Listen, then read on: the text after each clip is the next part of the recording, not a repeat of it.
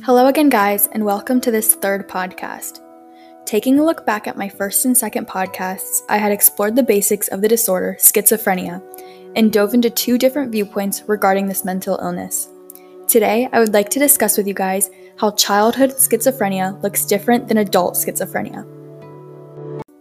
So, to jump right into things, schizophrenia, like I have defined before, is a neurodevelopmental disorder of the brain that is expressed in abnormal mental functions and disturbed behavior.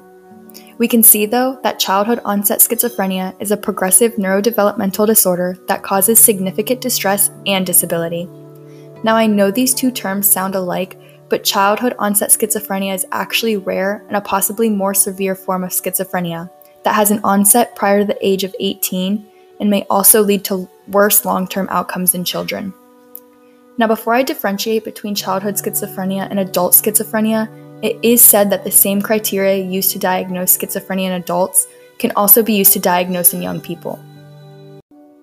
For children who develop schizophrenia with an early onset, it is said to be gradual rather than sudden, where they will display a wide range of impairments that proceed. Now, unlike adult schizophrenia, once a child is present with this disorder, the symptoms will persist into adolescence and adulthood creating negative impacts on a child's development of social and academic ability. It is important to know that schizophrenia may be expressed differently at different ages. According to the DSM 5 criteria for schizophrenia, symptoms that must occur in individuals include delusions, hallucinations, disorganized speech and behavior, and negative symptoms.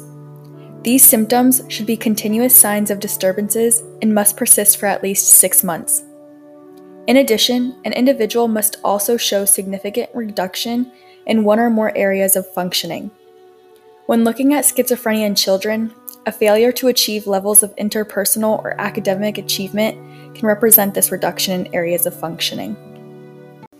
A difference between children with schizophrenia and adults with schizophrenia is that young children may not see their symptoms as distressing or disorganizing.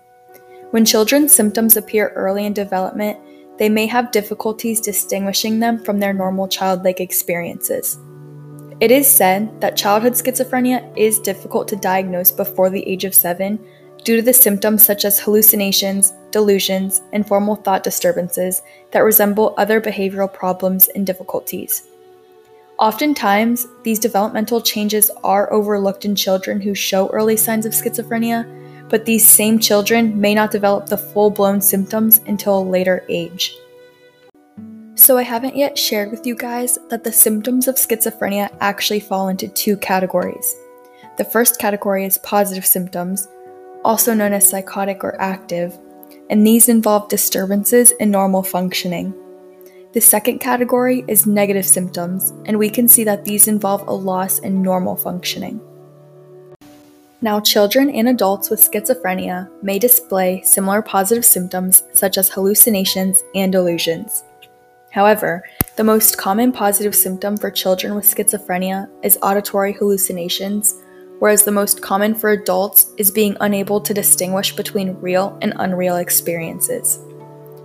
Negative symptoms of schizophrenia in both adults and children include slowed thinking, speech and movement, emotional apathy, lack of motivation, indifference to social contact, and self neglect. These symptoms, of course, are less dramatic than positive symptoms and are more difficult to recognize in children rather than adults, due to the changes of behaviors that are expected to occur during adolescence. Another important difference when looking at schizophrenia in both children and adults is the occurrence. The textbook states that the estimates of childhood onset indicate a prevalence of less than one child per 10,000. This leads us to the suggestion that schizophrenia occurs at least 100 times more often in adults than in children. In adults, we can also see that the rates of schizophrenia are higher in lower socioeconomic groups, and patterns of symptoms are similar across cultures, countries, and racial groups. When regarding the childhood onset of schizophrenia, little information regarding incident rates are available to us, at least yet they aren't. Unlike adults, children with schizophrenia do display difficulties meeting age appropriate developmental milestones in motor skills, memory and reasoning, and speech and language before even developing common symptoms of schizophrenia. What is known about childhood onset is a strong genetic contribution relates to heritability estimates. When looking at statistics, rates of schizophrenia among relatives of children with childhood onset is about double the rate for family members of adults with schizophrenia. With regards to influences on schizophrenia, risk factors are said to be the best and most common representation of schizophrenia seen in children.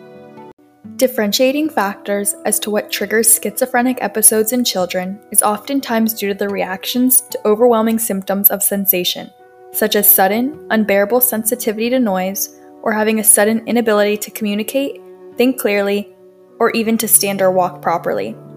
In most cases, these children may have unrecognizable responses to specific events or actions. When considering non genetic factors that influence the likelihood of schizophrenia in childhood, we can see that an illness of parents will have negative effects on the ability to function properly in a parental role. It is said that psychosocial factors do not cause schizophrenia in either adults or children, but poor family environments in a child may interact with these genetic risks and increase a child's potential for developing a schizophrenia disorder. When it comes to current treatments, we can see an emphasis on the use of antipsychotic medications combined with therapeutic and support programs. With this being said, far less information and knowledge is known about the use of antipsychotic medications with children than with adults. With these psychosocial treatments, we can actually see more promising results in adults than with children. While there is no way to prevent schizophrenia, being able to take a closer look at family histories and carefully observing a child's behavior can help to predict the likelihood of a child developing risks. Compared to adults with schizophrenia, children do have a better chance to achieve normal and even extraordinary milestones at school and personal lives. We can improve a child's quality of life with the proper treatment. Some proper treatment for children who do experience schizophrenia include building support from families and schools, seeking therapeutic treatment and monitoring of early symptoms, and taking prescribed medications exactly as directed and for as long as directed, which oftentimes this is a long term or throughout the lifetime process.